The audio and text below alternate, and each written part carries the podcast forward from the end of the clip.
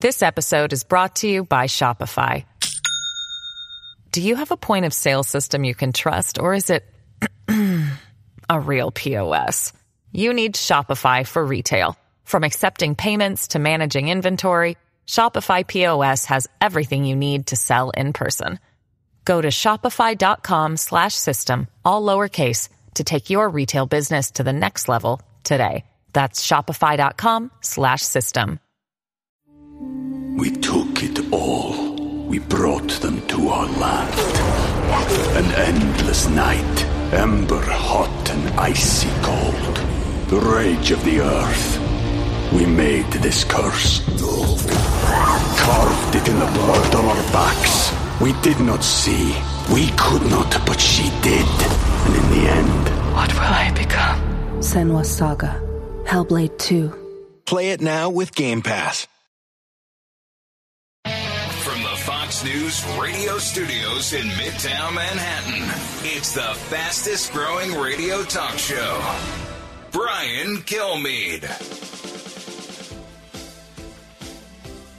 This is the Brian Kilmeade Show with Allison, Pete, and Eric. My name is Harry Hurley, filling in today for Brian.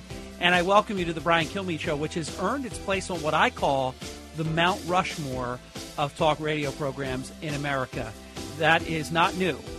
Uh, Brian has been on the Mount Rushmore in terms of the top four. Talkers Magazine places Brian on its Mount Rushmore of radio talk show hosts in America, moving Brian from four to three over the course of the past year. Uh, this is a list that everyone, I don't care who you are, whoever says they don't care about it, isn't on it. Because this is the list. There's only room for one hundred. And Brian Kilmeade is number three, the host of Fox and Friends, One Nation with Brian Kilmeade, Saturday night at eight p.m. You can follow Brian at Brian Kilmeade dot com and the Brian Kilmeade Show dot com. Brian is also a New York Times bestselling author. And I'll tell you, I'm so excited. You know, we've been pumping up for a long time the president and the freedom fighter, Abraham Lincoln, Frederick Douglass, and their battle to save America's soul. And then, of course, the second iteration that's available right now in, in the paperback edition. So you can go to Brian Kilmeade dot com, and Brian will autograph that for you. Fabulous type of um, gift stuff that you can do for friends and, and family, and they'll love it. And I, I have called Brian really our great American historian of, of this era. And also, I'm so excited. You can order it now. It's available for pre-order. Teddy and Booker T. This book is going to be absolutely phenomenal, and I'm predicting, this is not a bold prediction, I'm predicting in advance, uh, it will be way, way up on the New York Times bestseller list, where Brian Kilmeade, every one that he releases becomes a New York Times bestselling Uh, book. It is my pleasure to welcome to the Brian Kilmeade Show. He's on the Brian, Brian Kilmeade Show Newsmaker Hotline. We'll welcome him in just a little bit. Uh, and that is Griff Jenkins, Fox News correspondent extraordinaire. And you know Griff, he's been doing incredible work on the border, uh, really has distinguished himself uh, tremendously, and also uh, his pedigree in being able to talk about everything that's happening currently, which we're going to talk about the upcoming Republican primary debate schedule, because obviously there's a lot going on with that. There's a great clamor, Fox News, uh, and it's going to be a huge night for the Fox News channel and really for the process, because it will be the first time. You know, this is one of those things where you never know. Uh, if you were looking at where things stood uh, a couple of election cycles ago when President Trump became the Republican nominee, and not many people thought that he would be the nominee when he came down the uh, golden escalator at Trump ta- uh, Trump Tower with then future First Lady Melania. Not many people were betting on Trump. I was. I, I just know his ability uh, to do the ultimate takedown. I- I've actually seen him uh, in the du- what was then called the W W F, which they had to give up because of the Wildlife Federation had the uh, ownership of the name and became W W E. Trump has even been in and on, you know, the mat, the ring of a W W E match. He is very good at the art of the deal and the art of the takedown. And did he dispatch Jeb with or without the exclamation mark? My goodness, Did, did he dispatch him quickly with one slam? He said, low energy jab.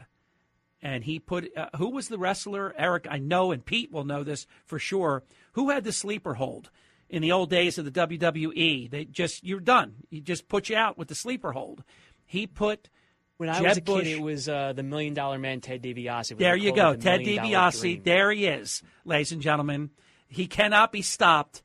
Pete, you, you've got it all when it comes to these types of T V and movie trivia. I look forward to doing a segment with you all about that.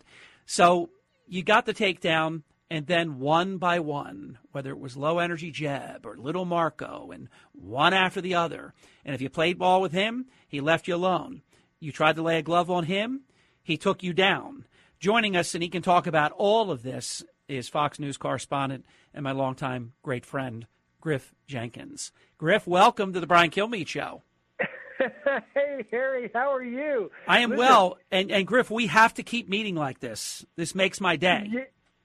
Yeah, listen, I just got off the air talking with Bill and Dana about it. But, by the way, you, you, you're invoking uh, wrestling. As a kid that grew up in Memphis uh, with the famous Jerry the King Lawler. There you go. Back in the day, I remember yeah. as a kid getting autographs from uh, Rowdy Roddy Piper. But it was that huge dude, the Shake, who did the sleeper. Remember that dude? I do remember the Shake. But also Ted DiBiase had a sleeper hold, too.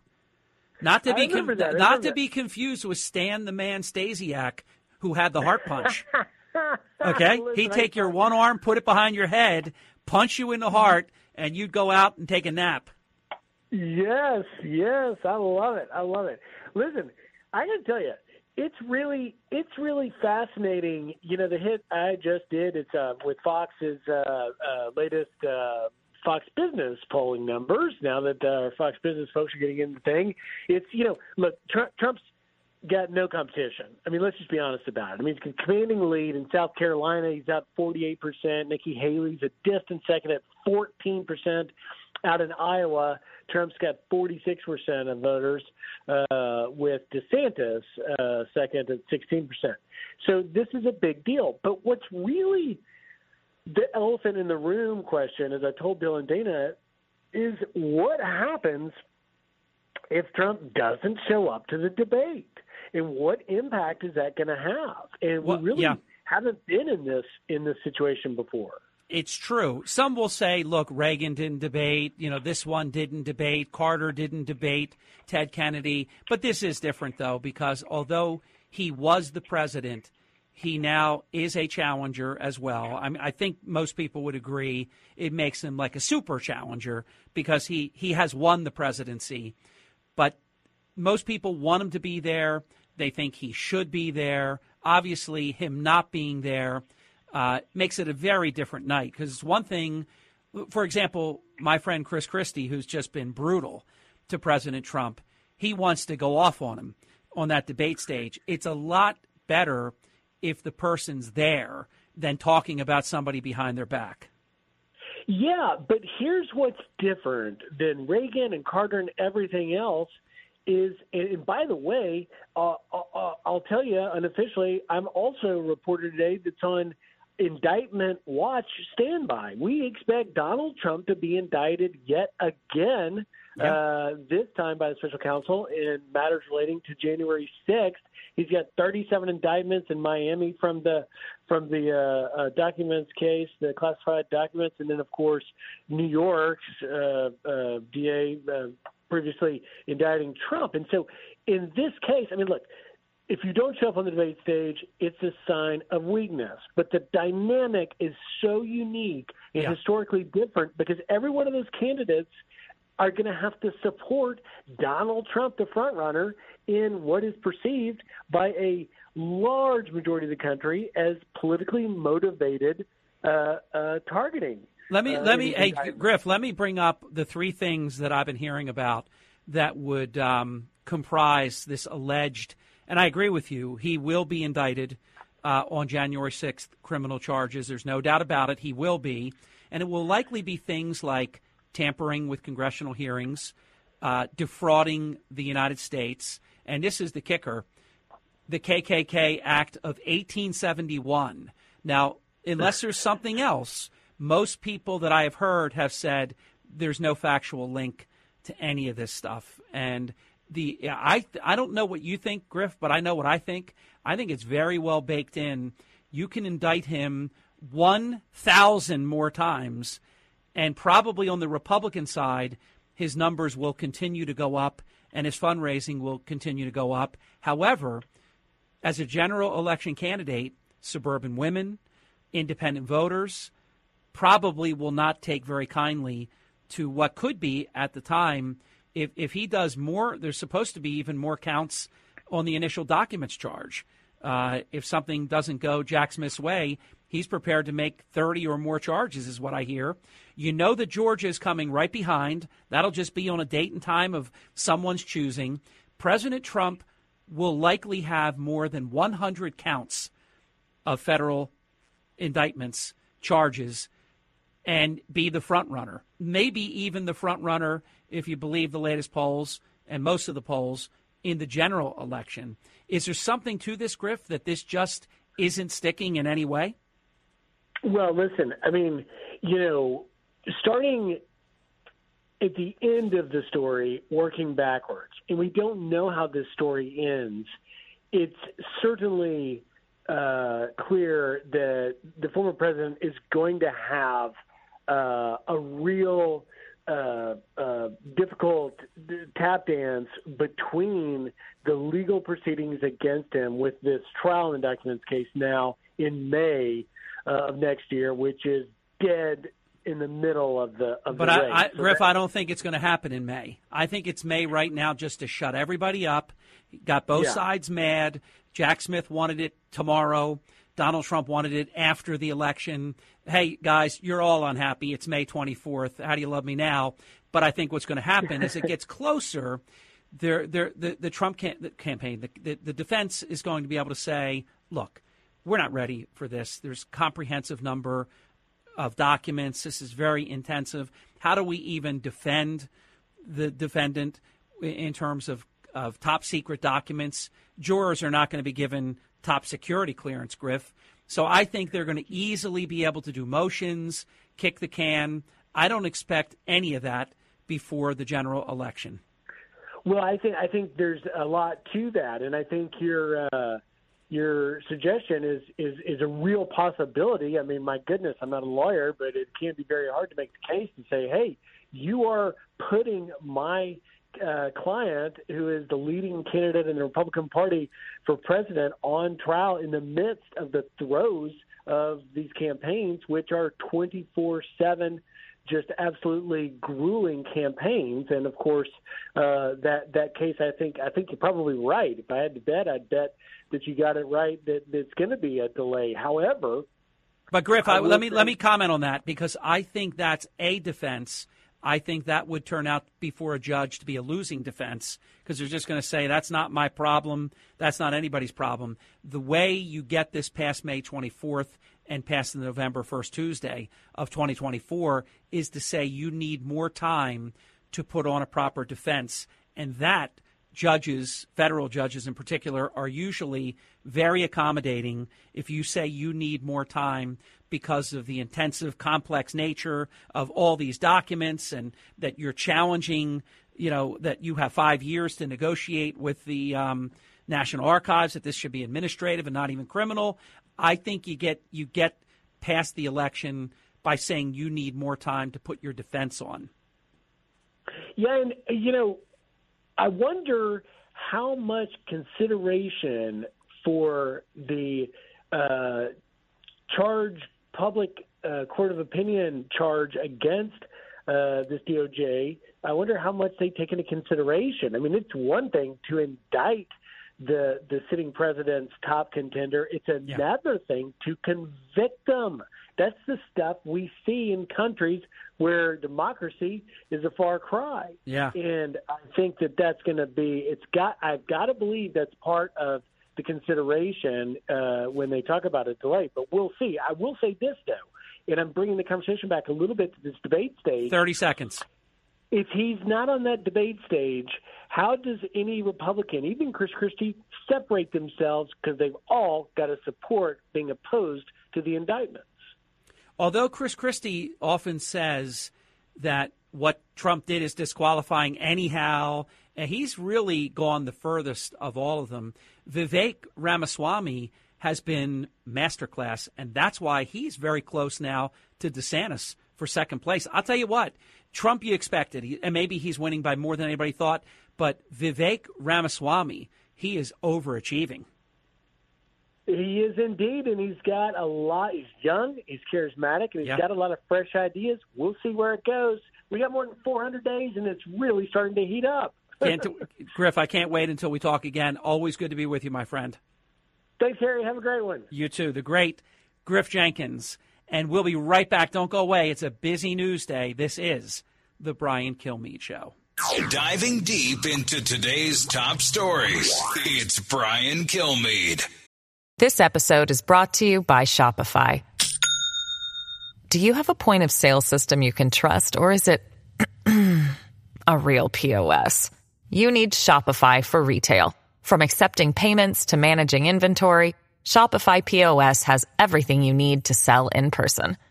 Go to shopify.com slash system, all lowercase, to take your retail business to the next level today. That's shopify.com slash system. We took it all. We brought them to our land. An endless night, ember hot and icy cold. The rage of the earth. We made this curse. Carved it in the blood on our backs. We did not see. We could not, but she did. And in the end, what will I become? Senwa Saga. Hellblade two. Play it now with Game Pass.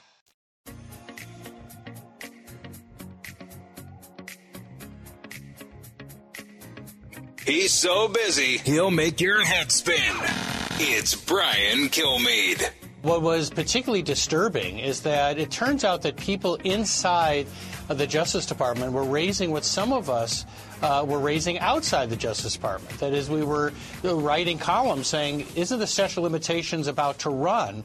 Why aren't you doing anything on these crimes from like two thousand fourteen, two thousand fifteen? These whistleblowers said, we raised the same issue. And in fact, there was a deal on the table that would extend that statute of limitations, and Weiss allowed it to to run. The question is why? Uh, why would he tell these whistleblowers he didn't have this authority? Why, when prosecutors signed off on multiple felonies, did it just somehow mysteriously die? Uh, all of those are very serious questions, and why this scandal is becoming uh, one of the most significant of my lifetime. I mean, it, if half of this is true, we're dealing with a major scandal uh, in the United States. That is Brian. That is uh, Jonathan Turley, who is one of the finest and most objective experts in America. You're listening to The Brian Kilmeade Show. Allison, Pete, Eric, yours truly, Harry Hurley, filling in today for Brian. You just, he's the gold standard. I'll tell you what, he's he, he doesn't always say what you want to hear, but he says what needs to be said, whether it's popular or it's unpopular. And I've known from the beginning, and as you see, it's it's connecting dots, it's pieces to a puzzle. You see what's happening, and it's happening in real time to where the Democrat media, and I don't say Democratic, notice, the Democrat media will not be able to ignore it very much longer. This also is very important because President Biden has maintained since the campaign and through the presidency, almost three years now, that he never talked to his son. He's never met any of these business people. We see the photos. We heard the audio. We now know what Devin Archer is about to say. There's a lot here. Listen to the president in his defense about knowing nothing. He's Artie Johnson on Laugh-In. He sees nothing. He knows nothing. Uh, Eric, cut one. How many times have you ever spoken to your son about his overseas business dealings? I've never spoken to my son about his overseas business dealings. Did Hunter Biden commit a crime? Have you spoken to your son, Mister President-elect?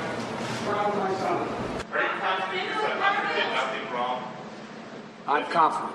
Do you still think that the stories from the fall about your son Hunter were Russian disinformation at his smear campaign, like you said? Yes, yes, yes. God love you, man. You, you're a one-horse pony. Except, no, he's not. He's Peter Doocy, and he's anything but that. He's been the one out of the press corps in Washington that has held President Biden to account, and his questions are even more significant now. And then there's Messrs. Shapley and Ziegler under oath confirming seventeen million. Wow. We'll be back. This is The Brian Kilmeade Show.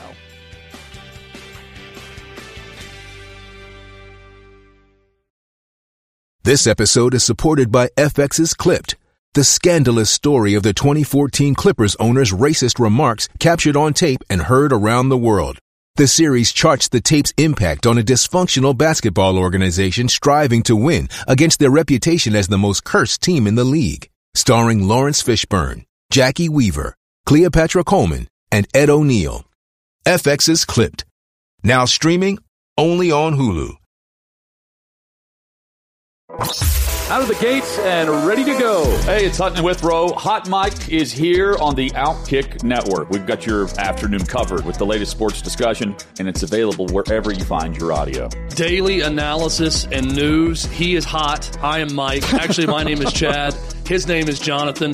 But you get the picture. We're going to bring it every single day. Whatever you want to call us, we'll respond to. We just want you to respond to what we're dishing out every day. And while you're here, we hope you subscribe to the podcast, like, subscribe, and share.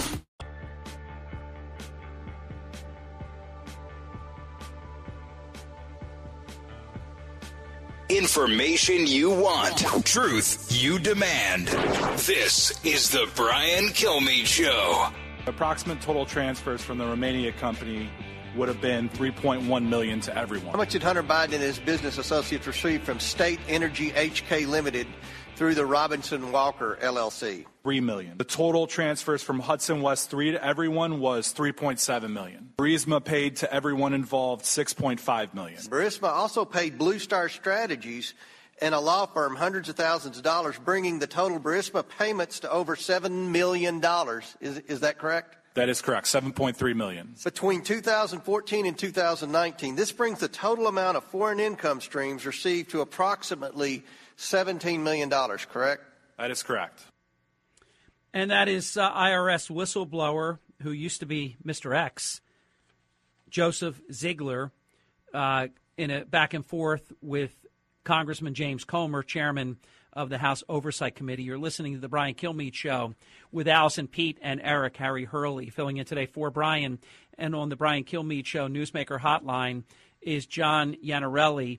Uh, pedigree, his books are fantastic. How to Spot a Terrorist Before It's Too Late, Disorderly Conduct, The Oddities of My twenty-Year Life as a F B I Special Agent. We're going to draw on that uh, in just a moment. And uh, you can follow him on what used to be Twitter, right? It's now X, I think, or it's going to be X, uh, and it's at F B I John.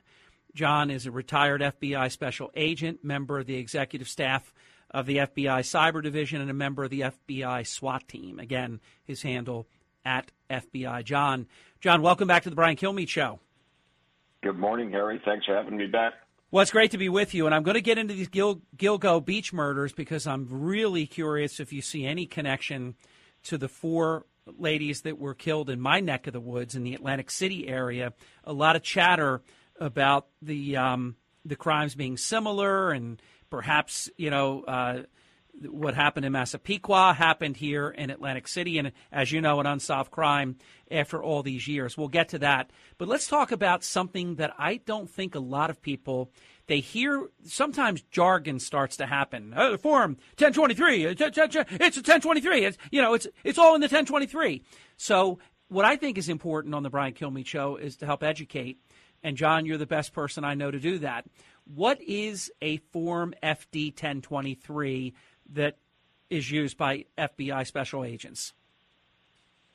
So an F D ten twenty-three is one of two thousand forms the F B I has. There's a saying in the F B I, if it's not written down, it never happened. You have to document everything. And the ten twenty-three is when you meet with a source, you're basically filling out the substance of that meeting, of what the source told you, what information was provided. So that way there's a record of it, and that information can be culled later on and tied to other crimes that may be investigated You want to have it all written down for not only the agent operating that source, but that information may be helpful to other agents working other cases. John, is it established, or is it just one of those things that people think they know, that the person that is behind this information that's been provided to the F B I, the human source, is this confirmed that it's a human source that has reliably been used by the F B I significant number of times? Great question, Harry. So here's the thing about all this. Now, sources tell us all sorts of things in the F B I, and we document it all. It doesn't necessarily mean what they said is correct or true, or it's been vetted out based on that ten twenty-three form. You have to do other things to make sure that it's accurate and correct. But my understanding with this source, it's been well documented that the source was considered reliable. The source had been used for a number of occasions and investigations. And apparently the source had been paid approximately two hundred thousand dollars over the period of time working for the F B I. I have had a number of sources in the F B I. All agents are required to have sources. I think I paid out a total of two hundred dollars to my sources over the years for the criminal information. Most of them were in trouble and looking to get themselves out of a jam. If you've got a source earning significant money, he's probably considered fairly reliable. I think that's an important comment, John. So I'll concede that an F D ten twenty-three is used to record raw, unverified reporting from confidential human sources, that it's not established as fact, but it is it is alleged. But one thing that is unambiguous, and that are the bank records that total millions of dollars. If if you listen to what's come out of the hearings, seventeen point some odd million, according to Joseph Ziegler and Mister Shapley, uh, a fellow that I know that's very reliable, that, that's been covering this, thinks it's double that. But the bank records, they aren't alleged. That that is empirical information, isn't it? Absolutely. We seize in the F B I bank records all the time, because the reality is you got to account for income. Where are those sources of money? If the government were to look at you or me, you're not going to find streams of cash coming in from various outlets. It's fairly identifiable. So if you have large amounts of income, how you explain that? That's what the government should be looking at. John Iannarelli on the Brian Kilmeade Show Newsmaker Hotline. Now, this is, again, from your wide spectrum of observation and pedigree. Devin Archer, who was supposed to testify, then he was supposed to testify again, and now he's supposed to testify yet one more time, uh, and appears to want to testify, but at the same time, he's about to be sentenced for uh, his, his crime. Uh, former Hunter Biden best friend, business partner. Uh, how how would you describe the the weight given to uh, the process? Someone like Devin Archer. Well, it'd be interesting to hear more of what he has to say. I mean, there's been all of these allegations. He's obviously uh, looking at prison time. Uh, so there's, on the one hand, you got to look at the motivation to provide information, and maybe it's going to help you at some point. Maybe you get released early.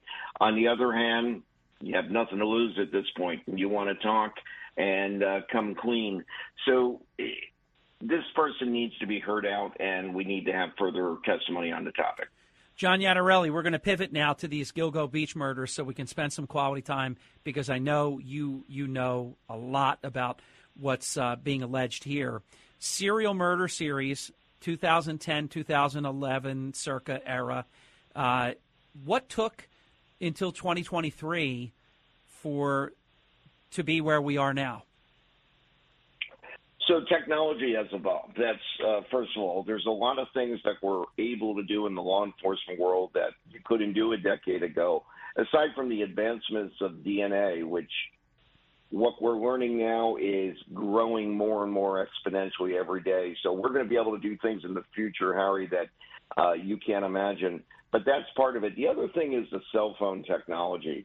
A The cell phone signals that are out there and the ability to track them back even the burner phones that this individual had allegedly used, purchasing a phone from a store that he could use one time to make the calls to these victims, to set up the meetings, and then dispose of the phones and never use them again. However, the F B I, law enforcement, they can go in and track those signals, what towers those phones pinged off of, and where did they come back to, and hopefully even take that information and trace the actual phones to the point of purchase and by whom. And they can also show those phones were near perhaps his phone that he did use with confidence that was not a drop phone, right? That's exactly it. We're showing those burner phones are in the vicinity, if not very close within feet of where the subject's actual permanent cell phone might have been. I've I've watched you on the Fox News channel. I've listened to you on Fox News Radio discussing this, and I've heard you address what I'm about to ask you, John. And those just joining us is John Iannarelli, who is a retired, distinguished F B I special agent, uh, pedigree, uh, Times Infinity, uh, and a great author as well, and contributor, and, and does a lot in cybersecurity. John, in terms of uh, this profile, if if we have one, does this fit that Rex Heuermann uh, could be? I mean, he I, I think he should certainly be at least looked at, and I do believe the Atlantic County uh, prosecutor in uh, New Jersey is looking at this. Does what happened in Atlantic City a number of years ago fit this person's profile? I think there's a number of parallels here, and it certainly warrants looking at, uh, along with any other unsolved murders that may be similar. Harry, one of the things I'll tell you, somebody who commits these type of crimes, they don't do it and just say, okay, I'm good, I'm going to stop for the rest of my life. Right. They are going to feed that desire to continue to do those sort of things. So I would be very surprised to find that Uh, there were no other murders subsequent to ten years ago. And I would look back prior to, because you don't just start by going out and committing this sort of heinous act. You build up to it. I imagine law enforcement is going to find encounters with uh, women that were working as prostitutes who will say, hey, I had an experience with somebody and he was very strange and I felt very threatened, and might perhaps be able to identify it to the subject to where this person was able to build up and carry out these terrible crimes. Is there a comfort level, too, that when you're looking at who is capable of doing this kind of thing, they're comfortable, whether it's in their backyard or if the Atlantic City case is similar to it, where you could see someone being comfortable with that? For those who haven't been following it as closely, Rex Heuermann has been charged with killing three people. He's a suspect of a fourth. Architect by profession, married, father of two, living in Massapequa Park, Long Island. You've heard Brian Kilmeade talk a lot about this. Brian knows the area very, very well. I think he's within a couple of miles of Rex Heuermann. Uh, the neighbors have described him, this is fantastic, John, as, quote, a neighborhood creep, end quote. So was this guy on the radar screen for quite a while? There's a lot of people you meet that rub you the wrong way. You might think it's creepy. I, I think it's hard for the average person to take the leap and say somebody would be capable of this. So the neighbors might not have suspected, but it looks like law enforcement started looking at this guy for some period of time and were waiting for having enough evidence to be able to get that arrest warrant. Last thing you want to do is arrest somebody and then find you can't go forward. And now when you build evidence down the road, you might face a double jeopardy situation. So law enforcement was careful. I'm sure he was being monitored to make sure that he wasn't committing any other acts along the way while he was under the microscope. Thank goodness they have him in custody now. Uh, again, everything is alleged at this point because he's been convicted of nothing, but all the facts seem to point that way, and I think your community is safer today because of the fact he's behind bars. Yeah, I feel that way. Uh, John, in terms we have, yeah, we have a couple minutes. Uh, in terms of D N A, and you were talking about how we have capabilities now that we didn't have back in two thousand ten, two thousand eleven-ish. In terms of collecting D N A, once again, it looks like the, the, the person's own trash can is a treasure trove of evidence of D N A. Is it is it true that a, because I've heard this, but I know you're going to be able to either confirm it or dispel it. Is it true that a pizza box from a long time ago uh, has has borne important D N A evidence in this case? If you've touched it, you've left behind D N A. And one of the things law enforcement does, it's known as a trash cover. If you're a subject of an investigation and they're looking for D N A, uh, they might collect the trash you put out on the street. Once you put that out for collection, it's no longer your property. Anybody can come and take it and go through it. They'll pick it up. Now, they may, they're looking for other things of evidence, but if they find something on that you would have handled, there's a good probability they're going to be able to get D N A off of it to match against whatever they found from the victims. And that's the important thing in the Atlantic City case as well. What they're going to be looking at is not just motives of operation and how this crime was committed. They're going to look at what D N A may have been left behind by the killer and see if it matches to the subject they have now.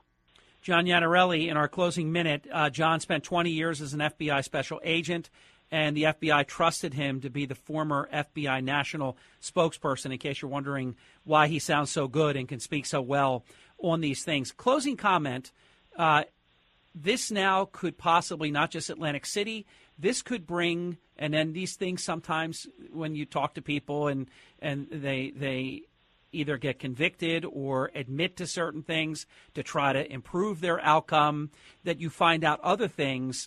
This suspect could theoretically uh, provide other closure for, for things still not solved. Right, John?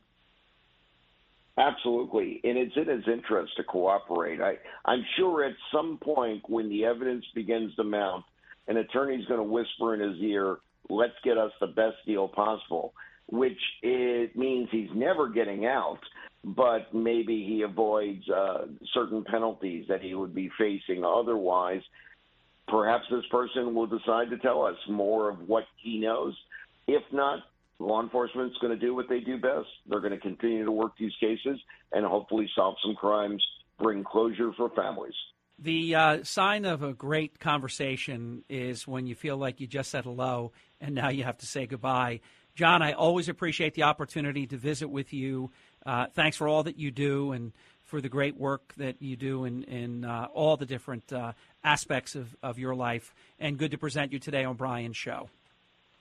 Harry, thanks for having me. A real pleasure. We're going to be right back. Don't go away. He is John Iannarelli. I'm Harry, filling in for Brian with Allison, Pete, and Eric. This is The Brian Kilmeade Show. Learning something new every day on The Brian Kilmeade Show. From his mouth to, to your ears, it's Brian Kilmeade. It's been a long week, and I've seen a lot of stuff. I've seen a lot of stuff suggesting I'm this, suggesting I'm that. Here's one thing I feel. I feel like everybody's entitled to their opinion. You can think, you can think something all you want to. It doesn't mean it's true, right? So I love our country. I want to see it restored to what it once was before all this bullshit started happening to us. I love my country. I love my family, and I will do anything to protect that. I can tell you that right now.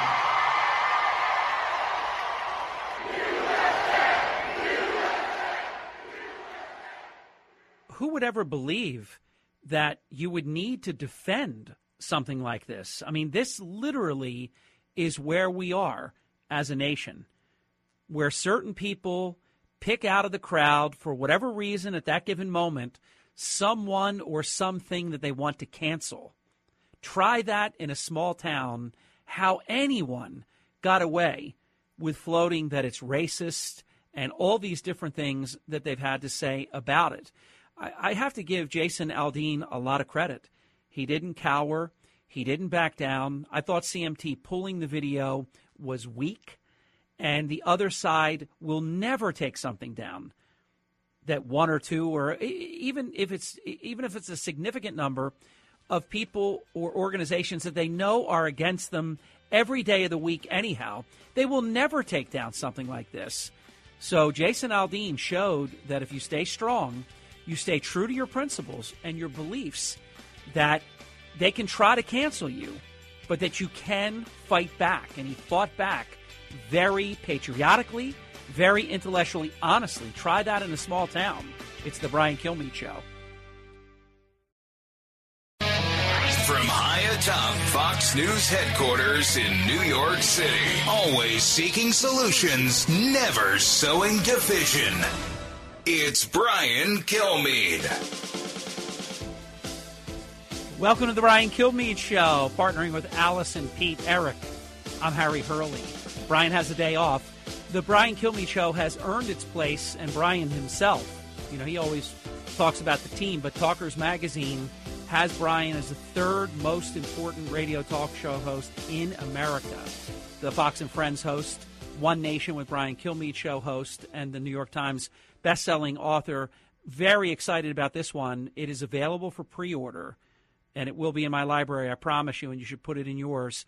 Teddy and Booker T, because Brian Kilmeade is not fast becoming. He is America's historian right now. These books like The President and The Freedom Fighter and all the other Kilmeade bestsellers. Check them out at Brian Kilmeade dot com or the Brian Kilmeade Show dot com to keep up uh, with everything that's happening on the program.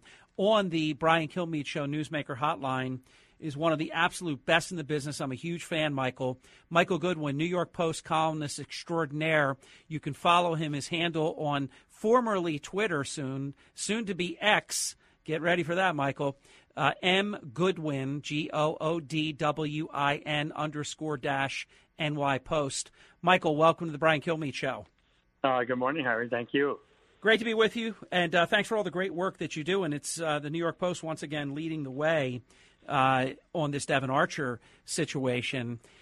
I have the sneaky suspicion, Michael, that like, like with Nixon, and I think there's a whole lot more there, there, here with Biden, Incorporated, than there was on a stupid, bungled break-in that they decided to lie about, and, and look what that turned into. I mean, this, we have bank records. We have now I R S uh, credible people that, that have done some of the most comprehensive, complex international cases. They've documented over seventeen million to, to Biden, Incorporated. Others have it at even more than that. Uh, you have now Devin Archer, the former best friend of Hunter and business partner, and he, he appears to me to be willing to speak before this committee. I get a little concerned, Michael. It keeps getting canceled, but uh, what can you say relative to Devin Archer? And is this getting to the point where the walls are starting to close in on the Bidens? Well, look, I, I, I do think there is a continuing pattern here. I mean, you've got the whistleblowers. You uh, and don't forget, Tony Bobolinsky really was the in, the initial, the first whistleblower in all of this.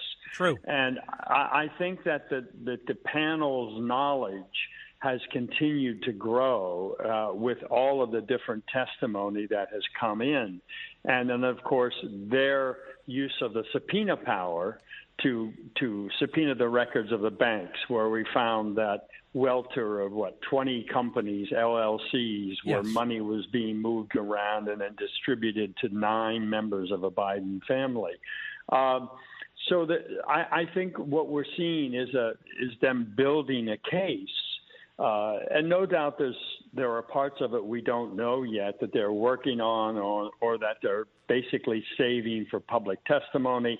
I mean, they're, they're acting the way prosecutors act, which is you brick by brick, yep. you build a case that the other side cannot demolish because it's covered from front to back, from left to right, with evidence and compelling evidence and irrefutable evidence, really. And that's what I think we're we're witnessing here, Harry, is this, is this development of this solid case against the Bidens. Now, obviously, there are the complications of the U S Attorney David Weiss, of Merrick Garland, whom I think is just a, a partisan hack yep. who has done Joe Biden's bidding. And you, you're obviously going to see the Democrats, uh, you know, not wanting any taste of this, going after the whistleblowers, going after Republicans. You've got the media just echoing the Democrats' talking points that this is This is all about uh, just smearing Joe Biden. None of it's true. Don't, you know, doesn't everybody have uh, pedo influence to foreign leaders. Uh, I mean, the, the things the Democrats are saying are so preposterous. It is. It's terrible. My, Michael yeah. Goodwin on the Brian Kilmeade Show Newsmaker Hotline, regular all-star guest on Brian's program. I'm a firm believer that, that, that there's a lot of merit to sometimes the best question is the most simple question. While Americans are right now buying food on pay over time options and working a second or third job to try to make it, they start hearing about all these members, even grandchildren, having direct wire transfer, direct deposits into their accounts of large sums of money, all totaling millions of dollars. That cannot be disputed, millions of dollars. So, the, Michael, the basic question is, like, if you and I opened our own widget factory, and we would, I would name it, I would give you top billing, Michael and Harry's Widgets. We would be able to say, look, we sell widgets, and we sell the best darn widgets that there are, and, you know, go to michael and harry dot com and buy the widgets. So we would have a product. We would have something. What do the Bidens do to earn millions of dollars from foreign countries being sent to them so faithfully? Well, look, I think that was one of the brilliant points that James Comer, the head of oversight, made, that what is what is the product that they're selling, and where are the invoices uh, that say what services they performed in exchange for the money that they're demanding? Of course, there are none. This is an influence peddling. This is not about uh, providing a real service, except you are delivering then the vice president of the United States to a foreign business interest or yes. a foreign government. I mean, That's even Michael, even, even if you do a PayPal transfer to a family member or a Venmo uh, for something, who knows for what, uh, it asks you, what is this transaction for? I'm a former Uh, vice president of a bank. I can say that these types of wire transfers or direct deposits, they're usually, uh, if not always, accompanied by what's it for. And I think this is a big reason why there are all these suspicious transaction, you know, activity right. transaction reports. That so there, th- there's a lot here to always unpack with the Bidens. And of course, he he says, the president, I've never even talked to my son about his business dealings. So to me, that makes him a bad dad, because I have three children and I know all my kids' businesses and what they do. And I'm, I'm, I'm anxious to learn, how is their job going? So we're to believe the president, who gets credit for being the greatest family man in the world, although he doesn't acknowledge one of his grandchildren, he forgets he has one more, uh, is the greatest dad in the world and doesn't ever talk to his son. Remember, he said, Michael, that he has never, he told Peter Ducey, as you know, that I've never talked to my son about his business dealings. What father has ever said that in history? Well, and, and I, I, I think that's a, perhaps the most interesting lie uh, that we've heard in a long time, because you have to ask yourself, it's so obvious. Don't forget, in twenty thirteen, Hunter Biden flew with Joe Biden on Air Force Two to China. Yes, that's right. And came back with a one point five billion dollars commitment from a Chinese bank for his hedge fund. So you would have to say, then why would Joe Biden say he's never discussed it? And he continues to stand by that claim, despite everything on the laptop of pictures, of, of the testimony of Devin Archer, which is coming up. He continues to stand by that claim today. I have never discussed my son's businesses with him. And my my thinking about this, Harry, is that he had to make that lie, because it's as outrageous as it is. Suppose he had said, I have discussed my son's businesses with him. Well, then the door is open. Then you have to say, if you're a journalist or a congressional investigator, well, what did you discuss? What did you do? Did you meet those people? Did you help him in any way? So that first lie, as outrageous as it was, was necessary, because he couldn't entertain the follow-up questions exactly. that would inevitably come. And with the cover of the Democrat media uh, and, of course, social media that locked down anybody that was telling the truth, they, they got either ramped down or completely deplatformed. He got away through one election, but I would have to believe they would understand it could never get through another. And, and perhaps at that point, he was considering keeping his word that he was going to be a transitional type one-term president from the unacceptable Trump to bring back all this wonderfulness that he was supposed to bring, such as Bidenomics, which is hilarious to me, Michael, because I think this is just brazen chutzpah.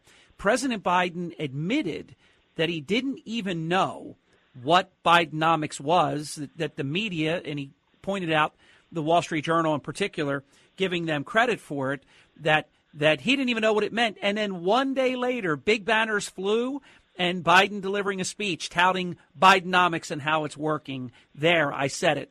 Take it away. Well, look, I I think this is another double-edged sword for him. Um, certainly, if you look at the polls, uh, his lowest f- reading is on the economy. Most people do not feel this economy is better for them, um, although there are lots of data that show different patterns and trends. Most people feel that they are further off behind, and that was largely because of the inflation, which his policies uh, helped to ignite. And so people are still behind where they were, even though they've gotten, let's say, salary increases. Inflation was larger. And once you've spent that inflation money, right, once you paid one dollar fifty more for a tank of gasoline uh, per gallon, you never get that money back. You never really catch up with that. So if inflation was up to nine percent and you got a five or a six or a seven percent increase in your income, you still never catch up. You're still further behind. And I think that money is gone forever. And many people, I think, still feel that. They feel the impact of all of that spending they had to do because of inflation. So even as it recedes, they're still more uh, in the red than they were when he took office. Two-minute drill with Michael Goodwin. Let's make it count. Let's move on to Florida and this education issue. My longtime friend and my former governor, I think he's absolutely wrong with what he said, and I think everything that Vice President Kamala Harris said is wrong, that even C N N has said that she was wrong. Uh, Eric, let's take a listen, and we'll tee it up for Michael this way. Cut eighteen. Well, I think two things, Margaret. First of all, I didn't do it and I'm not involved in it are not the words of leadership. Um, you know, look, Governor DeSantis started this fire with the bill that he signed, and now he doesn't want to take responsibility for whatever is done um, in the aftermath of it. And from listening and watching his comments, he's obviously uncomfortable. Governor Chris Christie on C B S with that that, that nonsense. Uh, I don't agree with him on that. I don't agree that, that that it is racist. What is your take on all this? Well, look, I think that um, DeSantis is both right and vulnerable. And he, he I think he's right, uh, you know, way back when, when he was reelected, it seems like ages ago now, but it was uh, – just at the end of twenty twenty-two, yep, when he talked about uh, Florida is where woke goes to die. Yeah. And I think he set himself and the state legislature, which has a Republican uh, supermajority, so that uh, uh, th- there's no question of the of the Democrats uh, making any headway, really. Um, but that they, they took on a lot of these issues. And some of it does feel as though it was done for, for to make a statement. It wasn't necessarily legislation designed only to govern the school system. It was a statement. And I think I think DeSantis himself got caught up in some of this statement making, that this would be this would be his stripes for the battle ahead, which of course was running for president. And someone said to me recently, Uh, this is a DeSantis donor who said to me recently he sometimes feels as though DeSantis is running for governor of the United States. Mm, that's a good comment. Um, mm. Yeah, and, and, and I think there's something to that. So he has gotten trapped in this in the details of things that, you know, legislation is one thing, and then you get the rollout of, say, school boards. Okay, here's the legislation. We're adhering to it. Here's how we're going to implement yeah. it. Well, Michael, when you're the Michael, governor, you get caught up in the implementation as well. We have a hard break in thirty seconds, and I want to get this out here. The Fox News first debate hasn't even happened yet, so in fairness, this, this is a brutal question. Has DeSantis already jumped the shark? I don't think so. Um, you know, the, the situation with Donald Trump, of course, is very fluid. We haven't seen really any movement in his supporters yet, uh, but we're still about, what, five months away from any vote being cast in Iowa or New Hampshire. But I think these first four states are crucial for DeSantis. They're crucial always for everybody, but I think particularly for DeSantis. If he does not perform well in Iowa, New Hampshire, and uh, South Carolina and Nevada, if he doesn't win at least two, if not three of those states, I think it's going to be very hard for him to catch up after that. Michael, great to visit with you. My pleasure. We'll be back. That was Michael Goodwin from the New York Post. This is the Brian Kilmeade Show. Both sides, all opinions. It's Brian Kilmeade.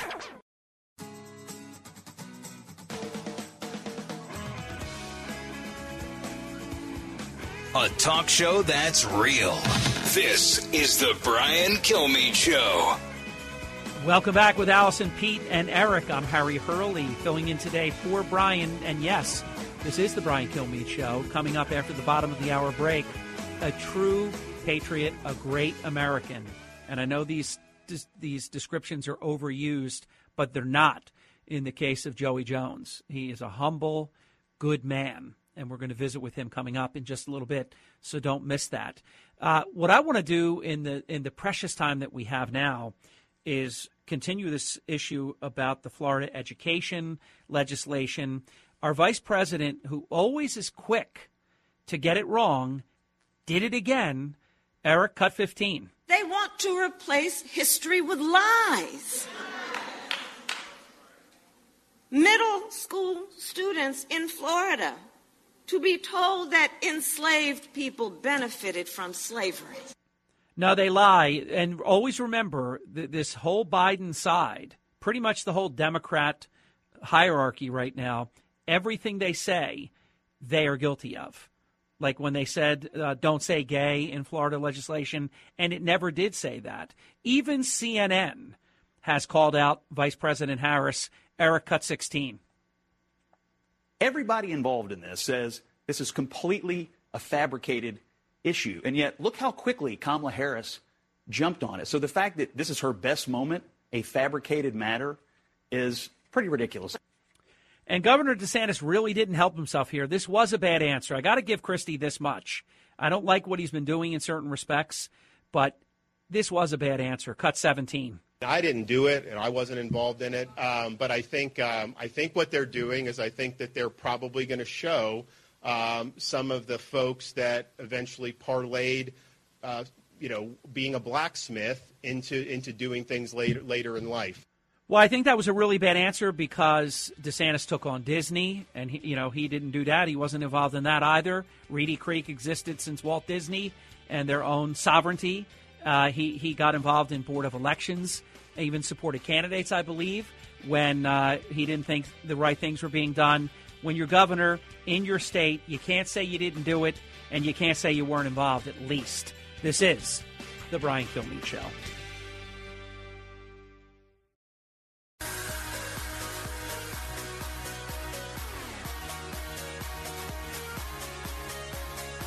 A radio show like no other. It's Brian Kilmeade. Welcome to the Brian Kilmeade Show with Allison, Pete, and Eric. My name is Harry Hurley, and it is an honor to fill in for Brian today, who has the day off. This also is, is a true privilege for me. And let, let me let Joey Jones, who's on the Brian Kilmeade Show Newsmaker Hotline, know that uh, I did not have the privilege or the pleasure to serve, but I am the son of a World War Two hero who was awarded the Bronze Star Medal, two Purple Hearts. I watched my father pick shrapnel out of his fingernails, out of out of just any part of his body that the, the medal would work its way out over the, the, the course of decades. Uh, so I am very proud of my father. And, Joey, I am very proud of you. You are a great American. And I know these terms get to be almost cliche, uh, but I absolutely mean it in, in your case. Thank you for your service. Well, thank you, and thank you for your family service. Obviously, uh, the greatest generation is an important generation to us. I always try to acknowledge Vietnam veterans anytime I have a chance to be on this topic because uh, we did a bad job of that in the sixties. And uh, the the amazing part is those past generation veterans, no matter how they were treated or what they went through, uh, they've just kept a spirit of patriotism about them, from your dad to Vietnam veterans to even Gulf War veterans. And uh, so I always looked at it as my legacy in this war on terror to do the same for uh, for my country. And I honor each each era, as you just did. I can speak about my father's in in this way, Joey. The generation that saved the world, the World War Two veterans, they did their job, they saved the world, and they came back home and they didn't really talk about it. That's quite extraordinary, isn't it? You know, part of that part of that history is it, they didn't talk about it when they got home because it took them a month to get back here, and they had a chance to talk about it because that's all they had to do for their for most of them for that ship ride back. That's one of the things that changed the most with the wars we fought after that. When you look at the stark contrast between World War Two, uh, the Korean War, and then Vietnam, one of the biggest differences is, uh, you know, they called it shell shock, they called it back uh, um, flashbacks, and with us they call it P T S D. But the severity of it and how it affected them is so starkly different from World War Two to Vietnam. And part of that is the expediency at which they came back, how they came back, where they came back to, in contrast to one another. And then with my generation, I mean, you come back on a plane and you could be back home out of the military within a month of leaving war. And uh, that's a that's a quick turnaround compared to what the men and women coming back from World War Two experienced. Such a good point. I always hated that term, shell-shocked. I just thought that was completely ridiculous. And I also believe, and I've, I've interviewed a lot of people on this topic, Joey, that we're very good at training our military. We're not very good at the exit interview. People just get done. And uh, I hope we're improving in later years, but I don't think the exit interview part of things was handled very well. And just a quick uh, reset, it's Fox News contributor Joey Jones, the author of Unbroken Bonds of Battle, a modern warrior's book of heroism, patriotism, and friendship. You can uh, follow jo- Johnny and obviously Johnny Joey Jones at Johnny underscore dash Joey, Johnny underscore dash Joey. And this also is part of a, a great Fox News uh, piece of work as well. Uh, and and I, I would love to hear someone like you that that served in in your time, where you served. And, and obviously all of us who know you know you, you left a good portion of your body on the battlefield. You lost two limbs, two legs. Uh, and, and you never, you know, boo-hoo or anything. You're, I think you're just amazing uh, at so many levels. What was it about the Vietnam era? We have the World War Two. They came home as conquering heroes. They saved the world. They're called the greatest generation. The Korean War, some don't even call it a war. They call it a conflict. They say that um, many that it's the forgotten war. Vietnam, disgraceful. Now, you, you know, a country can even be against whatever, against this war, or its purpose, or not believing there was a vital American interest and be against it. Why was there such visceral, you know, from Jane Fonda and some of those clowns to, uh, you know, other people that when our Vietnam veterans came home, they were spit on, as you know, really treated very, very badly, which couldn't help but, but even further create problems for the Vietnam veterans. What was it about that particular war that we, the American people, gosh, I'm using the word we. I would never do this to a veteran. I thank veterans all the time for your service. We should buy veterans their lunch when we see them at a cafe or a restaurant. What was it about the Vietnam era, Joey, that the veterans were treated so poorly? Yeah, you know, I, I'll let you in on a secret. I'm thirty-seven years old, so I didn't experience much of it firsthand. Uh, but I have read about it, and I've had yeah. conversations. So I don't know I can answer that question well, but I can answer it from the perspective and lens that I've found for myself. I think that, you know, to be the most gracious in it, it was a counterculture that stems probably from the culture of the fifties. I mean, during the fifties, you know what Leave It to Beaver and, and that yep. kind of setting looked like.